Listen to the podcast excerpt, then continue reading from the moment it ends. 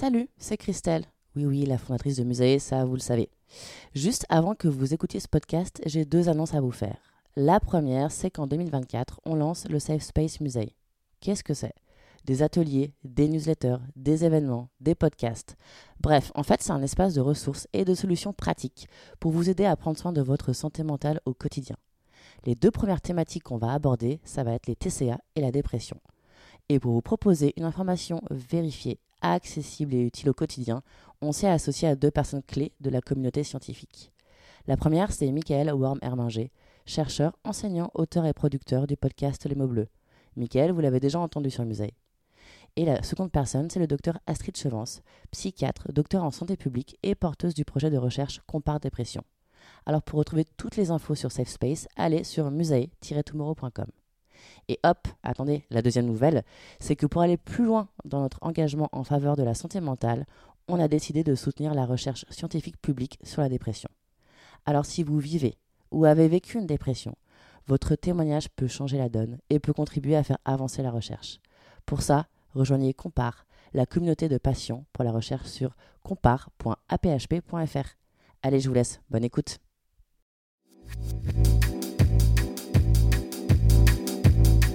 Salut, c'est Christelle, la fondatrice de Musae. Bienvenue sur Musae Stories, le podcast qui dédramatise et démocratise la santé mentale. Ce que je veux faire ici, c'est partager un point de vue holistique, décomplexé, accessible à toutes et tous sur la santé mentale. Grâce au regard croisé de psychologues, d'universitaires, de sportives, de sportifs, d'artistes, d'associations. Musae Stories est un porte-voix pour les personnes engagées et touchées par la santé mentale, car prendre soin de notre santé mentale est un engagement durable et citoyen. Si vous ressentez un mal-être psychologique, je vous recommande d'en parler avec un professionnel de la santé mentale.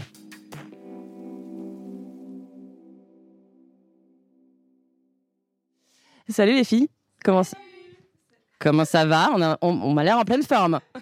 Mais en fait, quand on est ensemble, on est souvent un peu surexcité. Et j'ai l'impression que si je dis ça, c'est un peu bizarre, genre, on est trop faux folle Mais c'est vrai qu'on a, on a tendance à, à, comment dire, euh, faire augmenter l'énergie de chacune d'une manière un peu chaotique euh, pour l'environnement extérieur.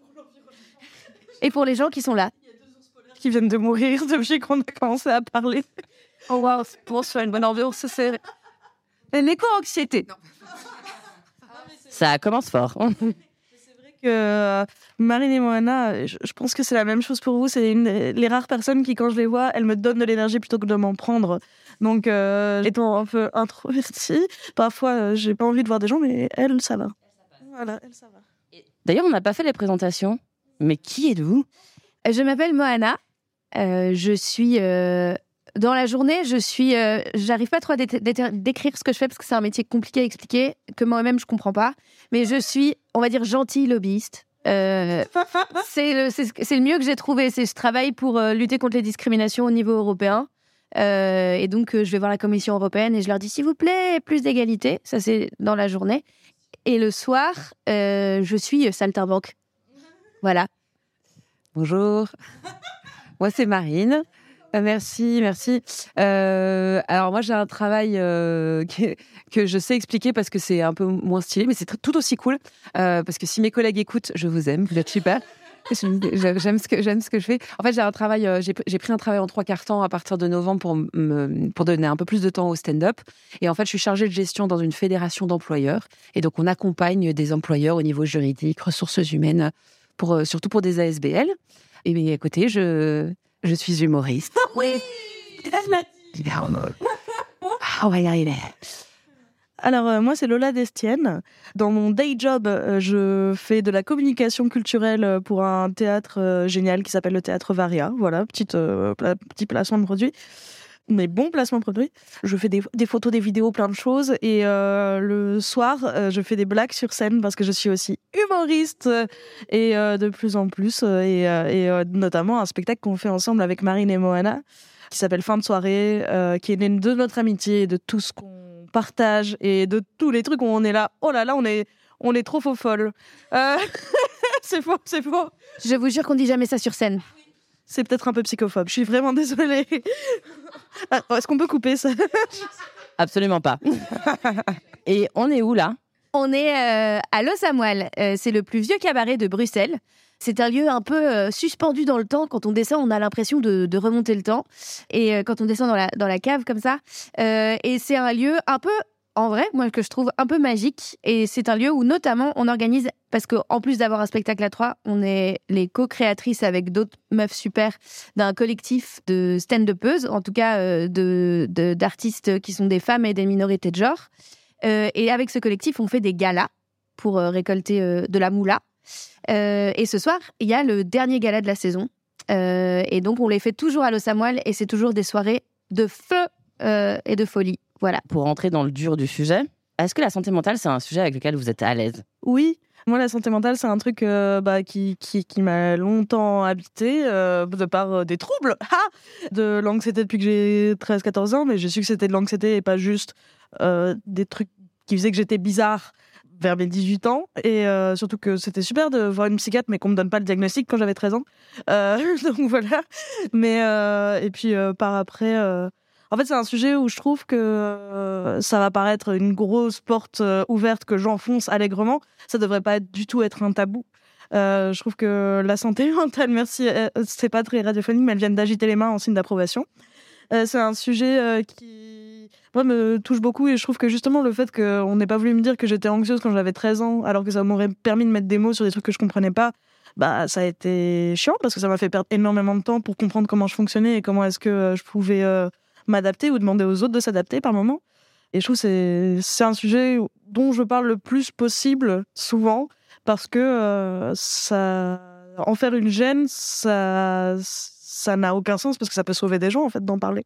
Et vous? Euh, moi, c'est pas forcément un sujet euh, pour le, enfin, avec lequel je suis la plus euh, à l'aise. Enfin, j'y avais jamais vraiment beaucoup pensé avant euh, 3-4 ans, je crois, parce que euh, je sais pas, je mettais pas forcément des mots sur euh, sur des bah, ce que je pourrais appeler des troubles aujourd'hui, mais comme je suis, en fait, comme j'ai jamais été diagnostiquée ou quoi que ce soit, je je me sens pas forcément légitime d'en parler. Je me dis bah non, je suis tout à fait euh, normal. Enfin normal. c'est- Bref, voilà, tu vois, tu vois, comme je comme je suis très à l'aise.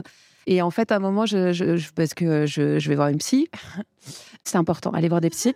Euh, et à, à un moment, je lui avais dit, mais est-ce qu'il y, a des- mots à mettre sur mon fonctionnement, des trucs ou quoi? Elle me dit, non, mais je veux pas vous mettre une espèce d'étiquette et tout. Et après, euh, elle m'a dit, vous êtes plein de choses. Et je dis, ah, super. je suis plein de choses. Oui, c'est ça. C'est exactement ça. Euh, et en fait, c'est- plus rentré dans mon prisme de réflexion avec euh, The Covid, euh, placement de produits pour le Covid. Attention, ça croit. Un, deux, trois. Euh, quelle horreur. Euh, parce que parce qu'on en parlait de plus en plus, que ce soit sur les réseaux sociaux ou entre nous et tout, et que ça, bah, que du coup, de- à cause du Covid, en fait, il y a, y a- les problèmes de santé mentaux se sont quand même euh, sur, surmultipliés. Euh, et en fait, petit à petit, plus en, en m'y intéressant de plus en plus, euh, je trouve que ça me donne des, ça donne des clés de compréhension sur le fonctionnement des autres, sur le mien aussi, même si je me sens encore pas euh, complètement légitime en fait. Même si je crois que tout le monde, enfin, a des troubles de santé mentale, tout le monde doit, enfin, c'est important que tout le monde fasse attention à sa santé mentale. Voilà, voilà. C'était super, Marine. Moi, la santé mentale, en fait, c'est très étrange parce que euh, c'est un prisme que je commence à mettre sur beaucoup de choses et qui a expliqué finalement énormément de choses dans, dans ma vie et dans ma vie de famille surtout. Mais c'est c'est un prisme que je mets depuis aussi euh, assez peu de temps, enfin assez peu de temps, allez, ça fait 4, 5, 6 ans, quoi. Alors que moi, je sais d'office que j'ai une anxiété comment dire, une anxiété euh, qui est pas juste de l'anxiété comme ça, qui est probablement du- de l'ordre du trouble anxieux depuis toute petite en fait. Euh, c'est quelque chose qui est là depuis très très très longtemps. Genre j'ai des j'ai des troubles anxieux, euh, je fais des crises de panique, j'ai de la dermatillomanie comme on dit. C'est quand on s'enlève des bouts de peau, par exemple. Ça j'en ai. C'est des c'est des c'est des troubles anxieux aussi. Ça fait partie de tout ça. Et j'ai aussi parfois des des épisodes dépressifs. Euh, J'en ai fait dans ma vie peut-être 4, 5. Euh, le dernier, c'était, j'ai de la chance, c'était il y a peut-être 5, 5 ans. Euh, et, mais sans avoir été absolument euh, diagnostiquée, mais en étant quand même vachement suivie par des psys, et notamment par ma dernière psy, que j'aime beaucoup. Rosine, si, tu si vous m'écoutez, C'est pour vous Non, c'est pas un problème. J'aime beaucoup ma psy, elle est super. Euh, J'aime beaucoup ma psy, elle est super. Est-ce que tu es sûre que tu es sa patiente préférée? Arrête Ça marche pas comme ça, les psys. On est, on est tous ses patients préférés. Mais je crois qu'elle m'aime bien. Euh... Je me fais me rendre compte que j'ai oublié de prendre mon Cipralexa ce matin. Non Lola, prends ton Cipralexa. Et voilà. Et donc la santé mentale, c'est hyper important, mais je mets des mots dessus depuis quelques temps parce que, en fait, ça me permet de comprendre plein de choses sur comment je fonctionne moi et euh, sur comment ma famille fonctionne aussi. Beaucoup. Et c'est un truc dont tu parlais justement en famille? Non. Euh, en fait, non, ce serait pas juste de dire non complètement. Euh, euh, disons que ma, ma, mère notamment et mon père aussi, mes parents ont, toujours fait très attention à comment je me sentais. Et quand j'ai eu des, des, mal-être, ils ont toujours, enfin, ils m'ont envoyé chez le, chez le psy. J'ai été chez le psy quand j'étais enfant. Et puis après, quand ça n'allait pas, c'était toujours une proposition. C'était pas du tout un tabou là, cette possibilité-là dans ma famille. Après, mes deux parents sont médecins. Euh, et du coup, mais ils sont pas psychiatres. Ils sont médecins. Et ils font très attention, je pense, toujours à, à la santé mentale de leurs patients. C'est deux très bons médecins. Euh, mais ils sont pas spécialistes euh, dans la santé mentale. Et je vois que, par exemple, il y a beaucoup de choses que j'ai eues qui auraient pu être diagnostiquées rapidement comme des troubles anxieux. Et le mot n'a jamais été mis parce que je crois que de leur côté aussi, il y a de l'anxiété et qu'ils n'ont jamais mis les mots dessus. Et donc, du coup, quand, euh, quand ils se, se sont pas diagnostiqués à ce niveau-là, je crois que c'est difficile de diagnostiquer ses enfants quand on n'a pas forcément cette lunette-là de vision. Mais ça n'a jamais été un, tabou, la santé mentale, ça c'est sûr. Et vous? En Ouais, en famille ou avec des potes, même pas avec vos proches de manière générale, quoi. J'ai euh, eu un truc, bah, en fait, ma mère a fait des études de psychologie. Elle n'est pas psychologue, mais elle a fait euh, une licence. Elle a fait énormément de diplômes et c'est absurde parce qu'il y en a aucun qui a un impact dans sa profession aujourd'hui, genre euh, criminaux, psycho, euh, droit. Elle a tous ces diplômes-là. Et en grandissant, bah, déjà, elle faisait ses études de psycho quand j'étais petite. Donc elle me montrait des trucs genre les, les genre l'image ou est-ce que c'est une dame, est-ce que c'est un oiseau qui sont les trucs que t'apprends au début des cours de psycho. Donc c'était rigolo. Mais euh, donc il y avait tout le temps des bouquins de psychologie. Elle en parlait beaucoup. Euh, bon, un de ses red flags c'est qu'elle est fan de Freud, mais ça c'est autre chose. Euh... voilà. Et euh, ça, a toujours la psychologie en soi, ça a toujours été une matière qui a toujours été là, surtout dans mon rapport avec ma mère. Mon père est un papa avec son starter papa qui fait qu'il parle pas des émotions et qu'il n'y a jamais de problème. On a une bonne relation maintenant, donc c'est bien. Mais en famille, en fait, euh, c'est pas venu forcément la santé mentale telle qu'elle. Mais moi, j'ai eu un, une grosse dépression quand j'avais 18 ans, euh, qui est un truc où c'est un moment où euh, bah il y avait plein d'événements, dont personnels, qui faisaient que ça allait pas fort. Et j'ai enchaîné ça avec une mononucléose qui m'a donné de la fatigue chronique pendant un an et demi, ce qui est fort dépressiogène et ce qui a créé un une dépression en fait, euh, comme ça, avec la petite cuisine de la dépression qui enchaîne la fatigue, le fait de ne pas pouvoir sortir de son lit, d'être un peu en bad et euh, de décrocher totalement scolairement. Et là, ma mère m'a envoyé chez une psy qui a été la première personne à mettre les mots de dépression, qui la première fois que j'ai pris du Cipralexa d'ailleurs, c'était citalopram à l'époque. Euh, et voilà. et pas trop fort dosé, mais ça a été la première fois où j'acceptais le fait que pas que j'avais un trouble mental, mais qu'il y avait des solutions qui ne devaient pas venir que de moi. Que c'était pas moi le problème. Et ça, ça a été ultra important. Et je pense que c'est ça aussi qui est super important dans le fait de parler de santé mentale, c'est que reconnaître un trouble, c'est une chose. Reconnaître le fait que c'est, ça peut être suivi d'un traitement médicamenteux ou pas, que ça peut être résolu parce que dans ma vie après, j'ai été en, enfin, notamment en relation avec quelqu'un euh, qui traîne des épisodes dépressifs depuis des années et des années, mais qui est persuadé que il sera toujours comme ça et que ça ne changera jamais parce qu'il a toujours fonctionné comme ça. Et ça, c'est vraiment un truc.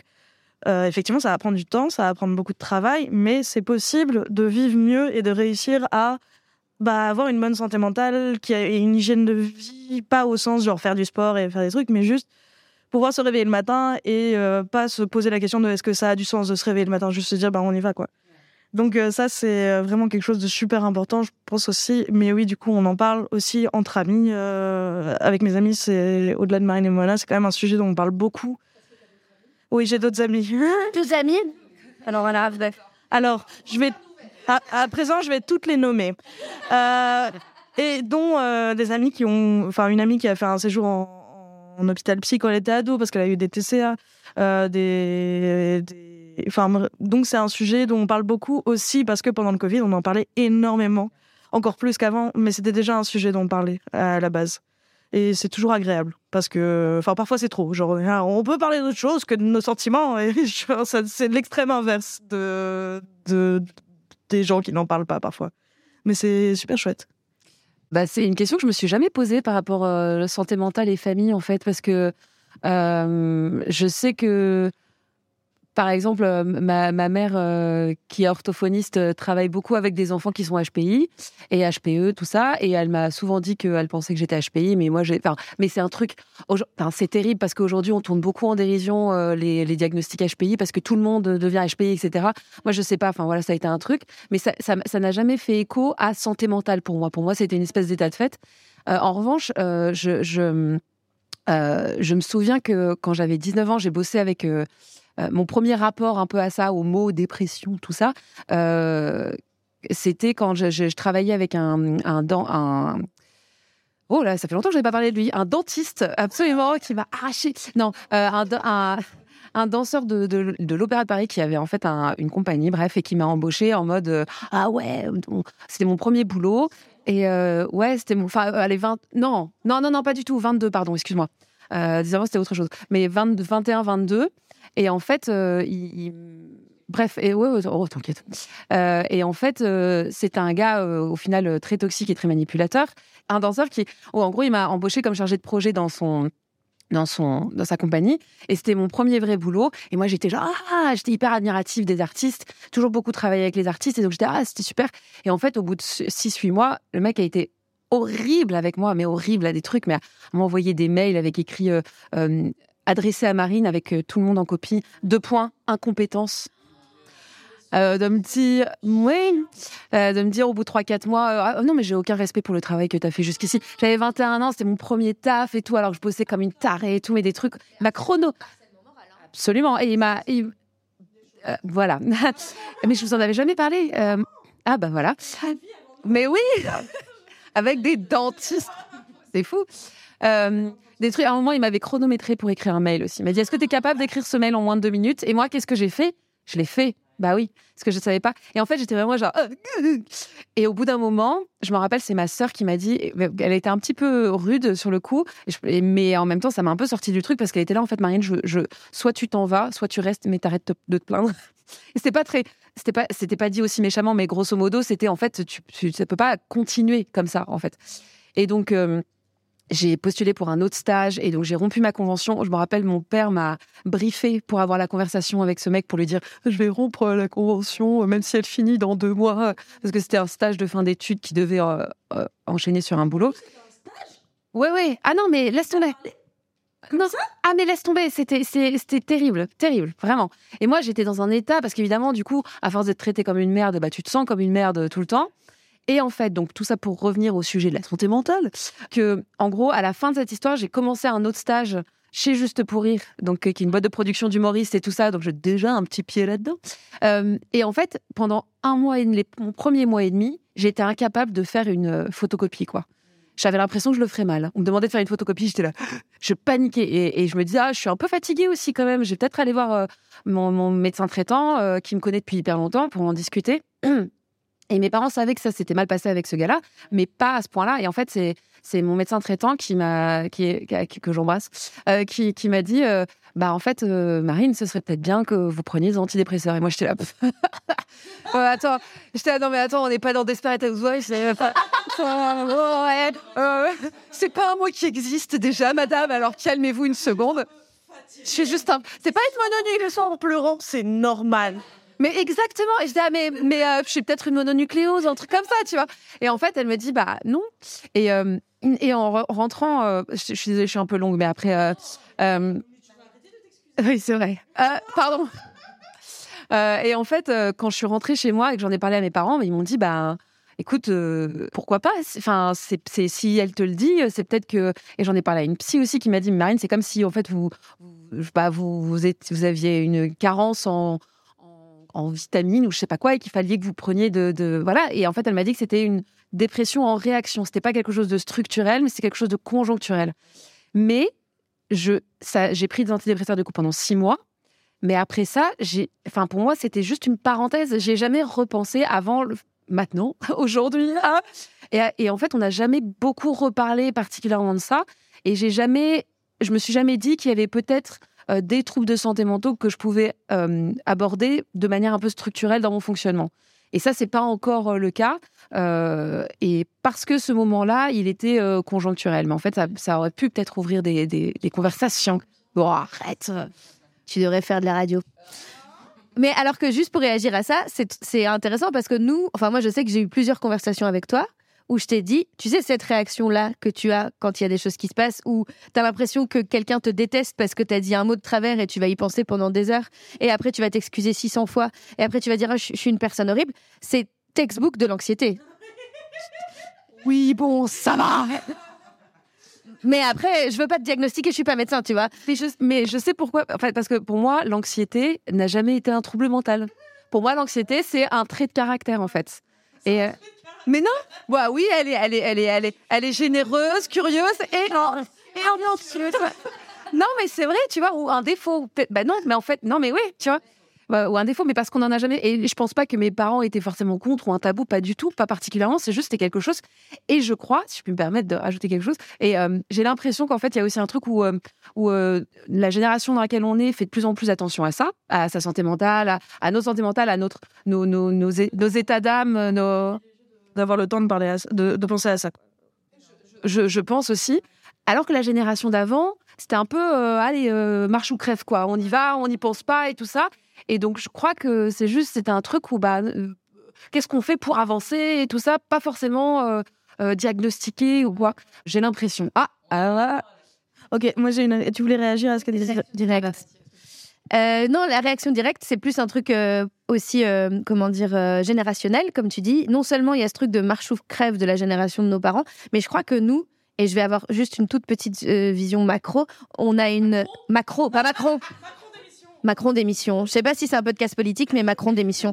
Non, mais justement, euh, justement, il y a euh, cette idée de, je crois que nos parents, en tout cas de ce que je comprends, ont une, une, relation très différente au, capitalisme et à ce qu'on attend de nous euh, dans la santé et le travail et dans plein de choses vis-à-vis par rapport à nous. Et du coup, nous, on va avoir un réflexe plus de bien-être vis-à-vis de plein de choses, y compris vis-à-vis du travail, y compris de comment on se sent dans notre vie. Et en fait, le bien-être, c'est intimement lié à la santé mentale, en fait. Et je crois que nos parents, enfin, en tout cas, moi, mes parents, n'ont pas cette relation nécessairement là, même si c'est arrivé, même si quand il euh, y a pu avoir des, instances de harcèlement moral euh, au travail pour mes parents. euh, euh, alors là, c'est arrivé, c'est arrivé à ce moment-là la discussion, mais nous, je trouve qu'on a un rapport beaucoup plus à intrinsèquement le travail et les sociétés euh, capitalistes qui nous demandent d'être productives et de, et de mettre le travail avant tout, même si ça nous rend malheureux, c'est quelque chose qu'on questionne, que nos parents, eux, ne questionnent euh, pas du tout. Moi, mon anecdote, c'est surtout le fait d'en parler avec ses amis et d'avoir un diagnostic et des trucs comme ça. Cette anecdote est vraie. Euh, moi, j'ai, il y a pas très longtemps, j'ai fait euh, des trucs pour avoir un, un diag de TDAH euh, et notamment HP. Parce que j'avais des amis, une amie qui euh, a été diagnostiquée HPI quand elle était jeune euh, parce que ses parents étaient conseillers d'orientation, ça allait super vite et aussi parce qu'elle a un énorme cerveau. C'est pas ça, c'est pas du tout le H- ça le HPI. C'est pas du tout ça. C'est, c'est, c'est une manière différente de fonctionner dans son cerveau. C'est pas du tout la même chose. Du coup, elle est euh, zèbre. Et en vrai, moi, j'ai. Du- comme Paul Mirabel? Non, pas comme Bob Mirabel. Alors, et du coup, et du coup, euh, moi, au bout d'un moment, en fait, j'avais à la fois ce truc de, elle me disait tout le temps, mais Lola, d'office, toi, t'es HP, euh, tu devrais trop faire les diagnostics, je suis sûre, t'es HP. Au bout d'un moment, je me suis dit, bah, vas-y, je vais payer quatre consultations beaucoup trop chères pour savoir si je le suis, comme ça, au moins, euh, si je le suis, euh, je pourrais dire, ouais, je fais partie du gang, mais je suis pas comme toi. Et, et moi, j'en ai, j'ai pas besoin d'en parler tout le temps. Euh, je t'adore, Alice, bisous. Euh, et au final, je suis allée au truc et j'ai dit, ouais, pourquoi pas trouble de l'attention On m'a déjà dit que j'étais parfois, j'allais dans tous les sens. Peut-être si ça se trouve, j'ai perdu mes clés cinq fois dans ma vie, six fois mon téléphone. Je, je compte plus le nombre d'allers-retours dans les escaliers parce que j'oublie tout le temps des trucs. Bref. Ou les rendez-vous oubliés. Euh, et, euh, et du coup, j'y vais en me disant euh, d'office HP, TDA, peut-être pas, je m'invente des trucs. Et en fait, il se trouve que j'ai une zone à haut potentiel, mais je ne sais pas calculer. j'ai un bon haut potentiel verbal et j'ai un énorme TDAH. et par la suite, je suis allée voir un psychiatre pour avoir de la rélatine en me disant trop bien. Au moins, je vais avoir un super pouvoir. je vais, je vais, dans ma tête, j'étais là, je vais devenir ultra productive, ça va être incroyable. Et après avoir discuté avec le psychiatre, il m'a dit oui, peut-être pas tout de suite la rélatine, ça risque d'augmenter votre anxiété. Par contre, voici du Cipralexa. Et j'étais vraiment en train de sortir de ce truc comme ça. Ça s'est pas du tout passé comme prévu, en fait. Mais maintenant, le Cipralexa a fort calmé mon anxiété, ce qui fait qu'on trouve de l'attention et réduit beaucoup. Euh, parce que euh, ça se nourrit l'un l'autre et au final, euh, bah, je suis une superwoman. Et je note mes rendez-vous maintenant. voilà. Et est-ce que la scène, ça vous a aidé d'une manière ou d'une autre, soit en catharsis, soit, euh, soit vous pour en parler ou créer un lien avec le public par rapport à la santé mentale? En fait, c'est extrêmement bizarre parce que euh, la scène, moi, m'a mise en. m'a confrontée avec mon anxiété. Euh, parce que moi, euh, enfin, je veux dire, euh, monter sur scène euh, seule, ça m'a confrontée avec, avec mon anxiété. Euh, parce que moi, toute ma vie, j'ai eu le syndrome de la, de la bonne élève. Euh, j'ai été, une, j'ai été- j'ai- voilà, j'étais, enfin, à l'école, ça se passait bien. Euh, et aussi, euh, oui, Vous avez un énorme cerveau? je dirais pas ça comme ça. Est-ce que vous êtes un prodige?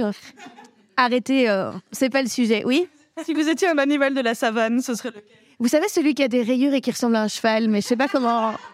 Mais mais du coup, quand je devais par exemple rendre des travaux ou faire des choses, j'étais très stressée. Mais mon stress et mon anxiété étaient moteurs de résultats en fait, Euh, parce que je procrastine aussi beaucoup. Mais quand je devais faire les trucs au dernier moment ou quand je devais, tout le stress que j'avais, toute mon anxiété euh, me servait comme un peu du fuel dans, dans mon moteur et, et ça que j'avais des j'avais des meilleurs résultats euh, parce que ça s'activait à ce moment-là et, bam, j'allais j'allais loin et, et- j'allais plus vite.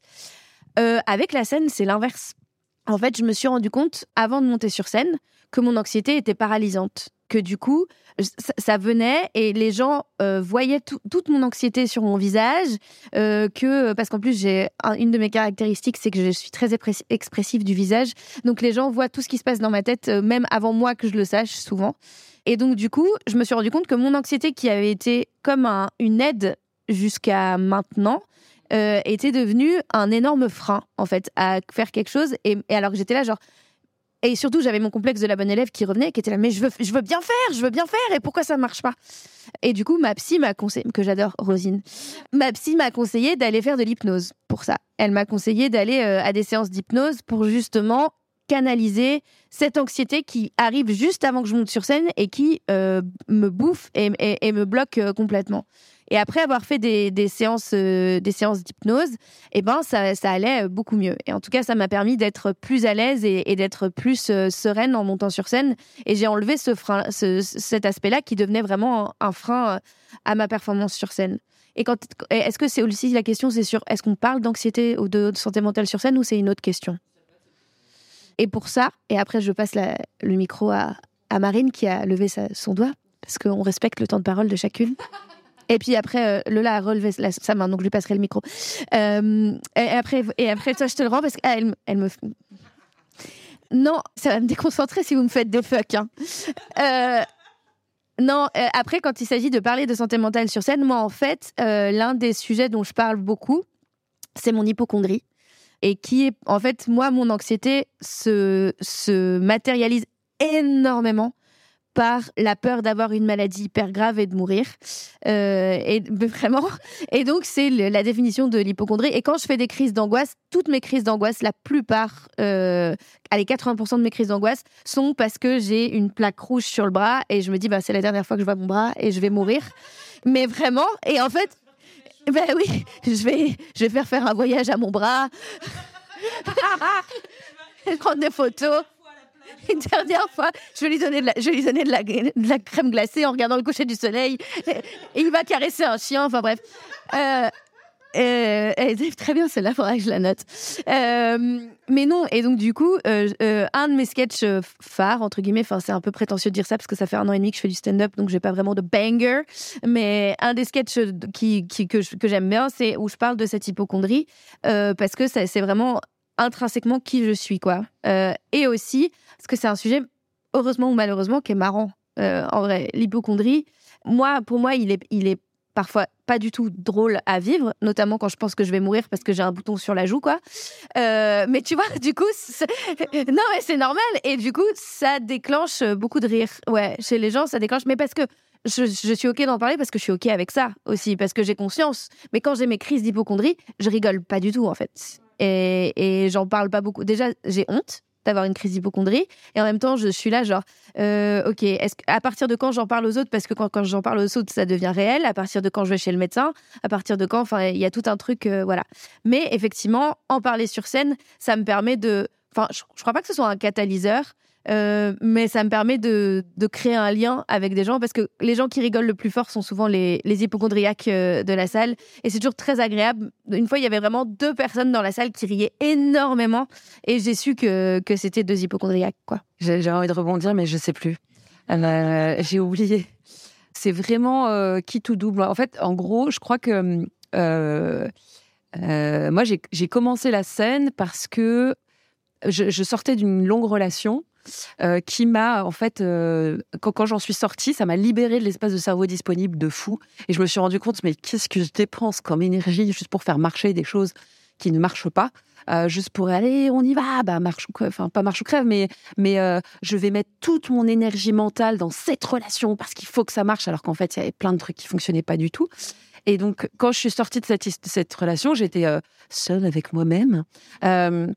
Euh, et j'ai eu toute une période où en fait j'avais plus de relations avec personne. Enfin j'avais des amis, mais je veux dire je parle de relations amoureuses en tout cas. Euh, et genre j'ai eu genre 6-7 mois de diète affective totale. Et en fait c'est après, c'est pendant cette diète affective que j'ai commencé le stand-up. Euh, j'ai commencé une autre relation toxique donc.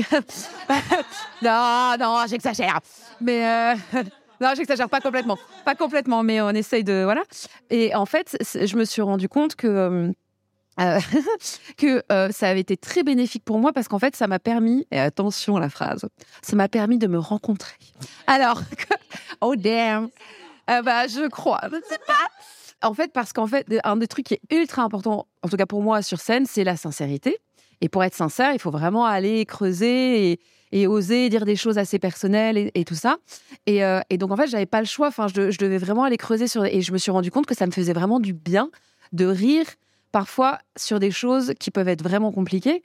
Il y a, pas longtemps, j'ai fait une soirée euh, trauma dumping où en fait l'idée c'est de parler un peu de ces traumas et j'ai parlé de quelque chose qui avait été très très difficile pour moi à une époque.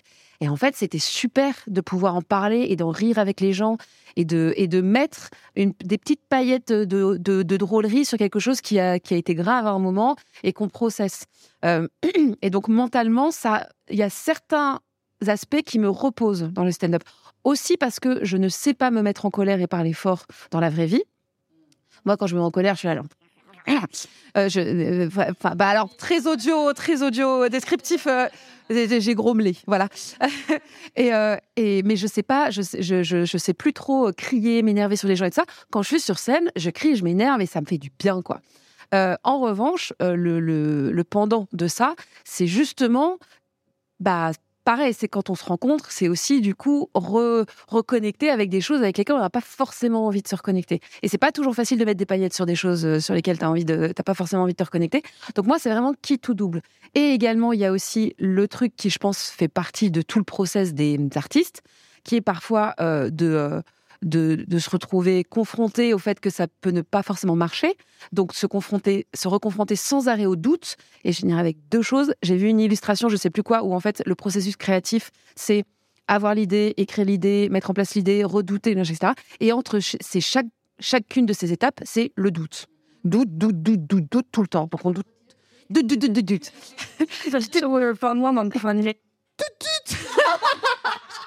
C'était pas, c'est pas du tout ça. Pardon, ça c'était le klaxon de oui oui. J'ai, pas, j'ai bugué. Euh, Pardon. Oh, oh.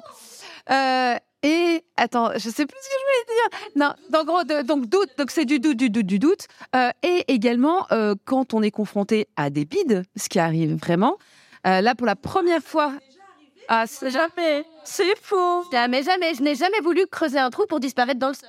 Bah non, certainement pas, certainement pas. Et c'était en fait quand on vit des bides. Et c'est pour la première fois, j'en ai, j'ai raconté un peu un bide sur scène euh, mardi dernier là, et pareil, ça m'a fait du bien. Mais vraiment, la sensation de- d'envoyer une blague et de se voir répondre quelque chose. En fait, tu quand, tu fais un beat, il est palpable, tu vois. Genre, c'est vraiment, c'est ce que je disais, que ça prend parfois, ça prend, le beat prend forme et tu fais vraiment Enfin, c'est horrible. Je sais pas comment. Et je dis, moi, je fais pas une descente d'organes, je fais une sortie d'organes, quoi. Vraiment, et je suis là toute seule comme ça. Et t'es là, genre, et c'est genre les pires moments. Et je pense que d'une part, euh, il fallait que je sois à cette étape-là de ma vie pour être assez forte pour supporter les bides et pas vouloir arrêter. Et de l'autre côté, c'est quand même s'y confronter très régulièrement. Et ça, ça, faut, faut être solide, faut avoir des bons copains et copines.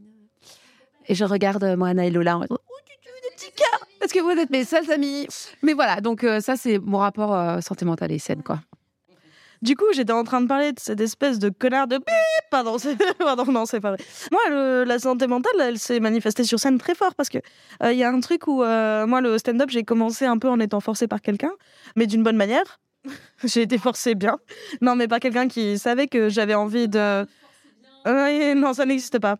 Euh, quelqu'un qui, savait que j'avais envie de monter sur scène, mais que j'aurais, qui m'a fortement encouragée et qui m'a un peu euh, inscrite à un open mic. Et il se trouve qu'il y a un truc euh, que j'ai toujours eu, c'est que même si j'ai fait du théâtre où là ça allait, j'étais dans un personnage, j'ai fait de l'impro où ça allait, j'étais dans des personnages. Chaque fois dans toute ma scolarité où il s'est agi de faire des pas des spectacles, des présentations, des trucs, j'ai constamment les mains qui tremblent, des euh, problèmes de respiration énormément. Et ça a été un des euh, premiers problèmes que j'ai dû résoudre quand je suis arrivée sur scène et qu'en fait, je, j'allais tenir ma feuille, j'avais, je tenais le micro et je tremblais de ouf. Euh, et ça, et le fait que je savais pas du tout gérer ma respiration, j'oubliais de respirer. Et même si les blagues étaient bien, ben les gens ne les entendaient pas parce que j'oubliais de respirer et d'avoir de. T'as essayé de faire de la méditation? Oui, et j'ai pas réussi. La mindfulness. la mindfulness. Oh, wow. Donc, il y a. Y a... Ah D'aller te balader, juste. T'as essayé de fermer ta gueule, par exemple. Pardon. Euh, donc voilà. Donc ça en est suivi euh, des trucs où j'ai réfléchi à pourquoi est-ce que je suis comme ça. Au fil du temps, les, les tremblements se sont calmés. Au fil du temps, j'ai appris à respirer. J'ai appris à respirer aussi à partir du moment où j'ai arrêté d'essayer de jouer un personnage et d'être moi. Et surtout qu'au début, on m'a dit non, mais ce truc de meuf stressée, euh, joue-en accentue le personnage. Sauf qu'accentuer un personnage qu'on ne maîtrise pas, on m'aurait dit que je faisais des crises d'angoisse sur scène. Donc c'était assez particulier. Euh, donc il y a eu ça. Euh, et puis euh, aujourd'hui ça va beaucoup mieux. J'ai compris comment est-ce que je faisais pour m'amuser sur scène. J'ai pris confiance en moi aussi. Il y a un truc. maintenant ça fait deux ans que je fais du stand-up, donc j'ai pris confiance en moi. C'est agréable. C'est très agréable comme sentiment. N'hésitez pas à avoir confiance en vous. Bande de losers. c'est comme, c'est comme Thibaut in shape qui dit tu es dépressif. Arrête. Fais du sport. Et t'es au babac là. Tu es triste. Arrête. Voilà. Je sais pas des, des rêves. Voilà. Et euh, donc il y a eu ça. Et puis en fait, je me rends compte que dans tous mes textes, euh, la santé mentale est toujours sous-jacente. J'ai toujours l'impression que ce soit euh, des sujets les plus bêtes. Le truc que j'essaye le plus de travailler, le texte avec lequel j'ai le plus de mal, c'est un truc où en fait, il y a des moments où je parle d'un truc en me disant c'est ok, on peut parler de dépression sur scène. On peut parler, on peut sortir des, des gros mots genre dépression, suicide, pensée, anxiété, tout ça et en fait d'apprendre que le public n'est pas forcément prêt pour ça. Le public est clairement pas prêt pour ça et ou alors il faut l'enrober de plein de trucs. Euh, un des meilleurs conseils qu'on m'ait dit, c'est quand tu parles de ces sujets, dis au début que tu vas bien. Parce que sinon, le public, il a facilement pitié. Et il veut pas rigoler avec toi, il est inquiet. Il faut vraiment euh, le dire avec un grand sourire, être là. Et ça fonctionne pas toujours quand même. Mais moi, j'ai vraiment senti la différence. Genre, j'ai tout un texte qui parle du fait que je suis persuadée que je vais mourir d'un suicide involontaire parce que je fais tout le temps des trucs à la con où je frôle la mort. Et euh, rien d'utiliser le terme suicide, je sens un et du coup je l'enrobe dans des blagues de paix, euh, des, des, des, blagues de caca et d'anus, c'est génial. J'ai tout un truc sur le fait que j'ai plus souvent envie de mourir en ayant une gastro qu'une dépression. Ça accroche pas toujours, mais je le travaille et c'est vraiment un truc où euh, en parler sur scène, en fait, je le fais pas tant pour moi. Enfin, si je le fais pour moi parce que j'ai envie, parce que c'est des trucs qui me font vraiment rire de parler de dépression et de trucs comme ça. Et aussi parce que j'ai envie que quand quelqu'un dans une conversation arrive et dit j'ai un truc mental, j'ai fait une dépression, machin, que d'un coup ce soit pas des regards de pitié dans les regards des personnes autour, parce que si t'en parles, c'est que t'es prêt, prête à en parler. C'est moi quand je dis j'ai fait une dépression, il y a quelqu'un oh mais ça va et tout, et d'un coup je deviens une petite chose fragile. Je suis ah ben non justement je suis là donc je suis pas fragile. Genre, je suis là, genre, je, suis toujours là, je monte sur scène, je fais des trucs, j'en parle sur scène, c'est justement parce que je suis plus forte que ce que je pensais moi être même. Donc euh, vraiment, il y a un truc où euh, en parler sur scène, c'est vraiment un des gros objectifs. Je sais pas si j'y arriverai tout de suite euh, parce que ça demande énormément de travail et d'écriture et de tester devant des publics. et... Mais j'ai vraiment, c'est une grosse ambition que j'ai avec le stand-up d'y arriver. Il y a déjà des humoristes qui font super bien. et j'ai envie de faire partie de cette bande, de me faire des amis dépressifs. non, c'est pas vrai. Il faut pas romantiser la dépression.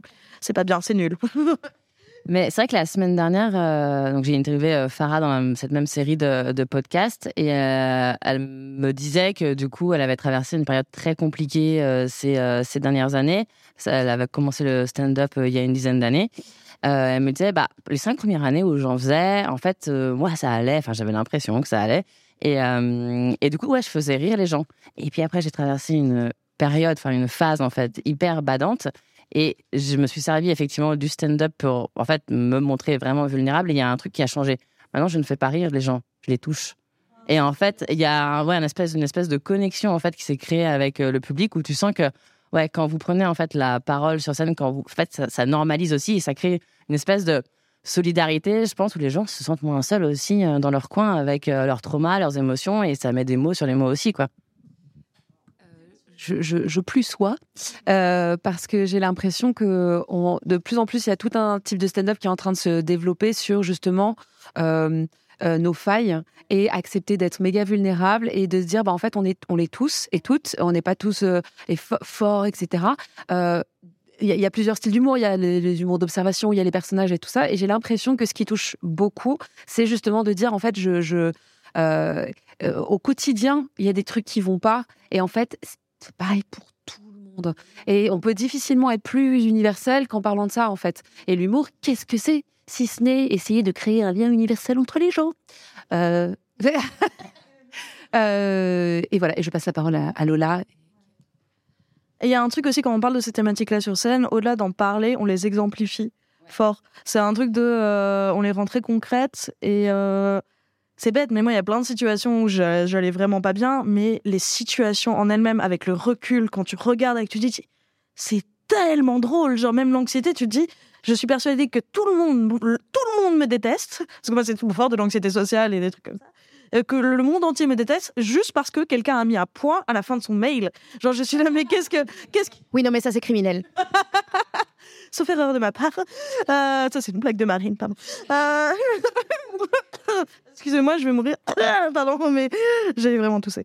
Mais oui, du coup, les exemplifier et, et mettre des situations euh, aussi parce que j'ai l'impression que quand on parle pour les personnes qui n'ont pas forcément eu ces troubles-là aussi, ou même les personnes qui les ont vécus, et souvent c'est un gros blackout, hein, les moments de problèmes mentaux, de grosses crises mentales, bah en fait on a tendance à pas savoir à quoi ça ressemble. Moi, la première fois que je l'ai vu exemplifié, bah, c'est pas le meilleur exemple parce que c'est pas la série la plus saine euh, mentalement, mais Euphoria, tout l'épisode où il y a euh, Zendaya, je t'aime, euh, qui, qui le truc de ne pas réussir à sortir de son lit et avoir tellement mal à la vessie que ça en devient une, infection urinaire, je l'ai vécu parce que j'osais pas, je sortais pas de mon lit. Mais avec le recul, je me dis, mais teubé va, genre, mais va, sans être méchante, hein, mais c'est juste, et c'est bien de l'exemplifier, c'est bien de montrer à quoi ça ressemble vraiment et de le montrer sous un jour, genre, j'en suis sortie et maintenant j'en rigole. Quoi, parce que je sais que c'est derrière moi et même si je le revis, maintenant je sais quel mécanisme mettre en place pour éviter de retomber dans, dans, dans le creux de la vague, on va dire. Rajouter un truc par rapport à ça. C'est clair que c'est cool que des psys, des pros de la santé mentale euh, parlent de santé mentale, mais en fait, il y a un truc, en fait, ça touche pas le grand public parce que ça reste quand même soit un discours hyper flippant, soit hyper euh, technique, soit hyper euh, scientifique. Et le fait que bah, des artistes, de manière générale, que ce soit des humoristes ou même des artistes musicaux ou des sportifs, qui prennent la parole, du coup, ça permet aux gens de se figurer de quoi on parle, en fait, et d'avoir des, des exemples concrets parce que contrairement à la santé physique, la santé mentale, c'est un truc bah, qui, est, bah, qui est intangible. Enfin, tu peux pas le toucher, tu peux pas le voir. Et c'est pour ça aussi qu'on a tant de mal, euh... il y a tant de tabous avec ça, quoi. Et c'est pour euh, continuer dans ce qui est dit, c'est sortir des clichés de la santé mentale aussi. Parce que souvent, effectivement, quand on pense dépression, on voit. euh, euh, Enfin, il y, a des- représentations parfois télévisuelles, ou enfin dans la pop culture, ou même en général ce qu'on se figure dans la tête, qui sont très fausses. Il y a toujours des gens qui sont. Enfin, pardon, trigger warning, suicide. Il y a toujours des gens qui vont être très surpris quand il y a quelqu'un qui annonce que. Enfin, quand on annonce la, mort de, de quelqu'un, par exemple, de connu, qui, qui, qui s'est suicidé parce qu'il y avait oui, il est apparu, il avait l'air d'aller bien euh, juste avant, Euh, et en fait les gens ne, les gens ne connaissent pas ce que c'est que la dépression en fait. Ils ont ils ont ils- en tout cas les représentations qu'on a de la dépression sont souvent assez fausses. Et moi j'aurais aimé par exemple euh, savoir que euh, quand j'ai fait un gros épisode dépressif où je restais des heures dans mon lit à réfléchir à quelle tenue j'allais mettre, à me dire non, ça, ça, ça va pas aller, euh, et à pas réussir à, lever un pied pour sortir de mon lit parce que dans, ma tête, ça ruminait en boucle. Et ben ça, en fait, c'est une dépression euh, avec, avec une grosse phase d'anxiété. J'aurais aimé avoir ces représentations, que ce soit sur scène ou que ce soit ailleurs, parce que je trouve qu'effectivement, on représente mal on représente très mal euh, les, questions de santé mentale parce que on les comme disait Lola on les romantise ou on, on, on montre on les diabolise, on les marginalise. Les personnes qui sont, euh, qui, on, ouais, on représente les personnes en dépression de manière euh, hyper, hyper cliché, quoi. voilà. Bah, c'est une des raisons pour lesquelles, quand on m'a parlé d'antidépresseurs, j'étais là, jamais, parce que justement, je ne savais pas. Et euh, juste par rapport à notre rapport à la scène aussi, euh, je pense que vous me suivrez là-dessus. Il y a, un passage dans le spectacle d'Anna Gatsby qui s'appelle Nanette, où elle parle, mais absolument. Euh, c'est la coque de téléphone de, Moana. Euh, bah oui, mais il y a tout un moment où elle parle justement. Et c'est moi, c'est juste la chose que j'essaye de, de travailler là-dessus quand on parle de sujets peut-être un petit peu plus euh, c'est la question de l'autodérision. Et de en fait être quand même dans un truc où oui on va parler de choses euh, où on est vulnérable où on est euh, euh, on est en faiblesse où on est en faille etc mais avec avec amour quand même quoi. Enfin et, et sans être dans une forcément de la moquerie parce que l'humour c'est beaucoup de moquerie aussi parce que c'est plus facile. Et, et, donc en fait, on va se dire, bah, je vais me moquer de moi-même, et puis je vais me mettre sous un jour pas du tout valorisant parce que voilà. après, ça peut être ça peut être intéressant de le faire quand c'est vraiment ton ressenti, mais comment comment fait-on pour essayer de, de, de, rendre ça doux? Et je trouve que ça, c'est tout un travail, enfin en tout cas que moi j'essaye de faire, je crois qu'avec les filles, on en a déjà parlé un peu ça. Et, tout ça pour dire parce qu'Anna Gasby parle de ça là-dedans, où elle dit en fait moi je, je euh, c'est fini, je veux plus me moquer de moi-même en fait. J'ai passé des années à faire rire les gens en disant euh, je suis comme ça, c'est drôle. Maintenant c'est terminé quoi. Et, donc je, je trouve que euh, c'est un bel exercice d'humoriste aussi d'essayer de faire ça sans se moquer et tout ça. Et il y a une réaction de Moana euh, directe. Euh, non, c'est juste pour dire, et ce qu'elle dit aussi, c'est se moquer de soi-même en faisant partie de la marge. Euh, c'est de la violence contre soi-même. Je crois que c'est important de le mettre dedans.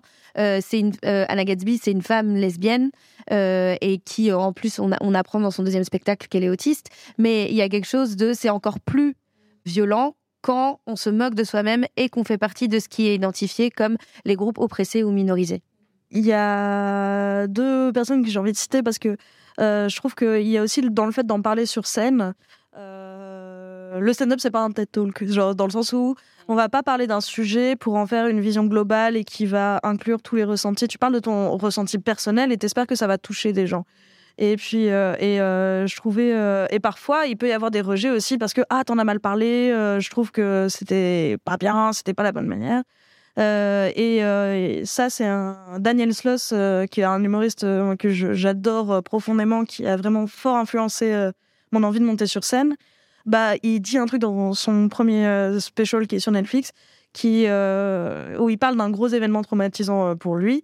Il aborde le fait que le public peut avoir de la peine et euh, ou alors peut euh, s'insurger de la manière dont il en parle. Et en fait, je trouve ça super juste et il le dit de manière très drôle. Je vais pas bien le retranscrire, mais en fait, c'est sa souffrance à lui. Genre, il a le droit d'en parler. Genre, les gens n'ont pas besoin d'adhérer à ce qu'il est en train de dire, mais c'est sa souffrance à lui et personne ne peut contredire son ressenti. Et euh, la manière dont, il en parle est, super cool.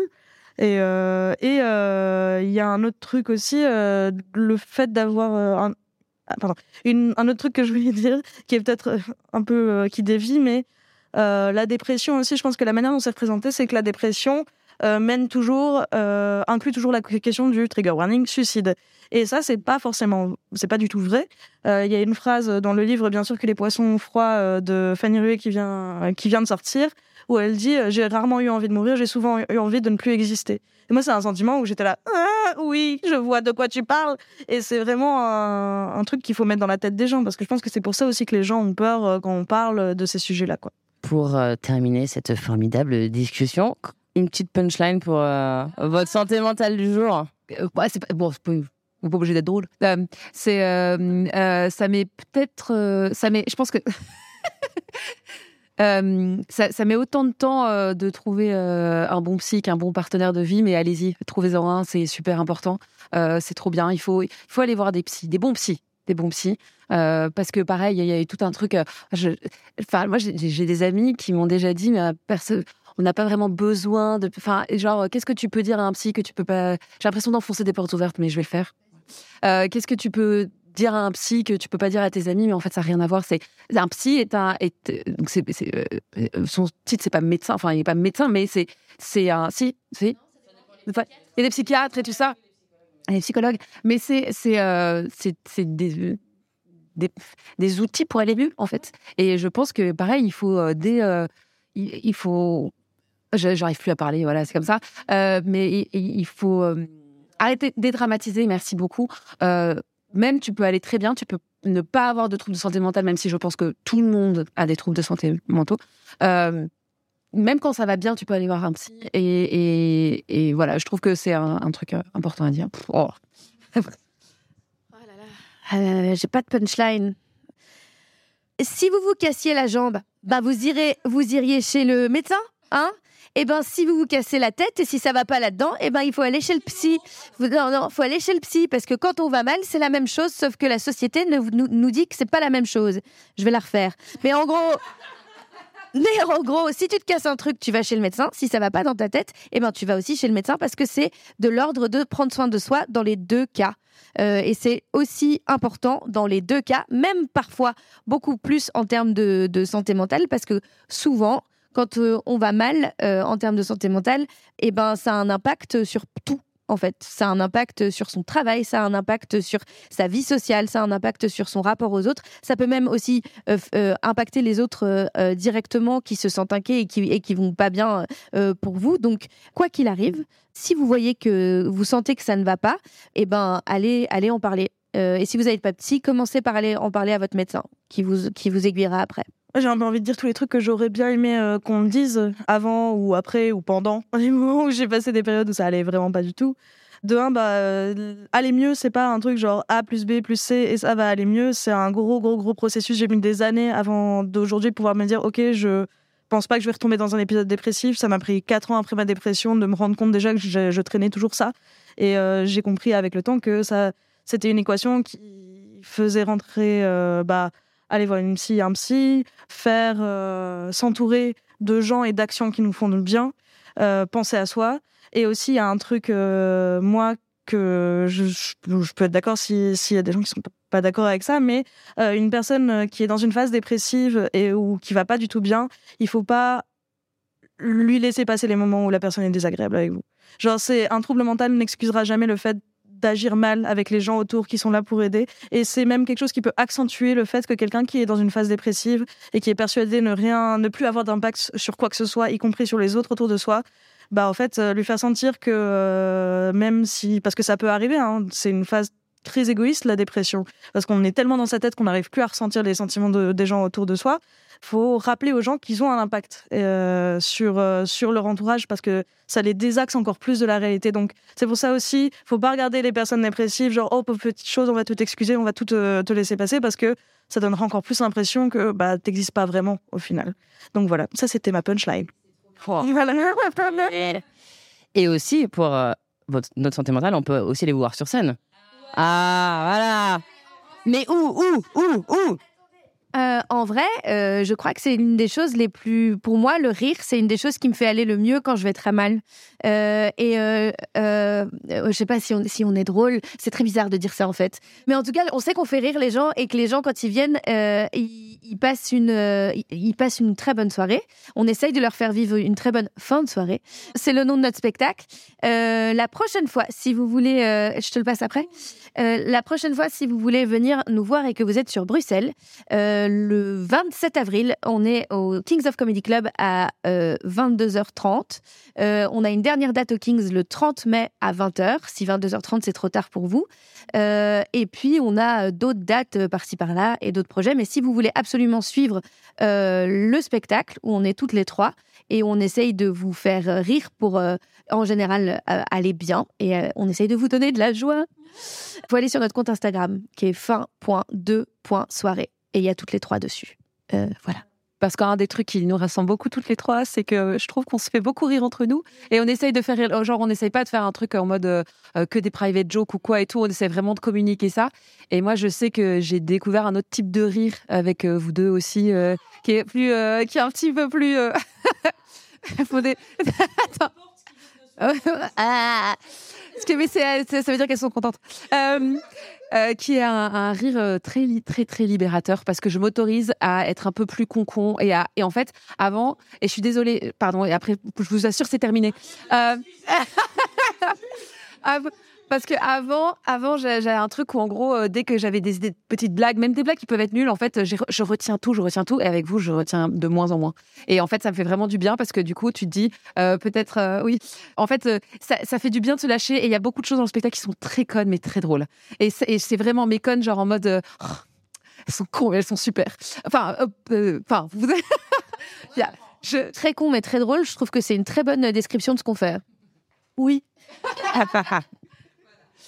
Merci beaucoup en tout cas les filles. Donc euh, on peut vous retrouver à Bruxelles et également moment auto promo le 21 avril euh, à Paris. Pas toutes les trois effectivement, mais Lola et, et Moana donc pour les deux ans de musée au pavillon des canaux. Si vous ressentez un mal-être psychologique, je vous recommande d'en parler avec un professionnel de la santé mentale. À très vite.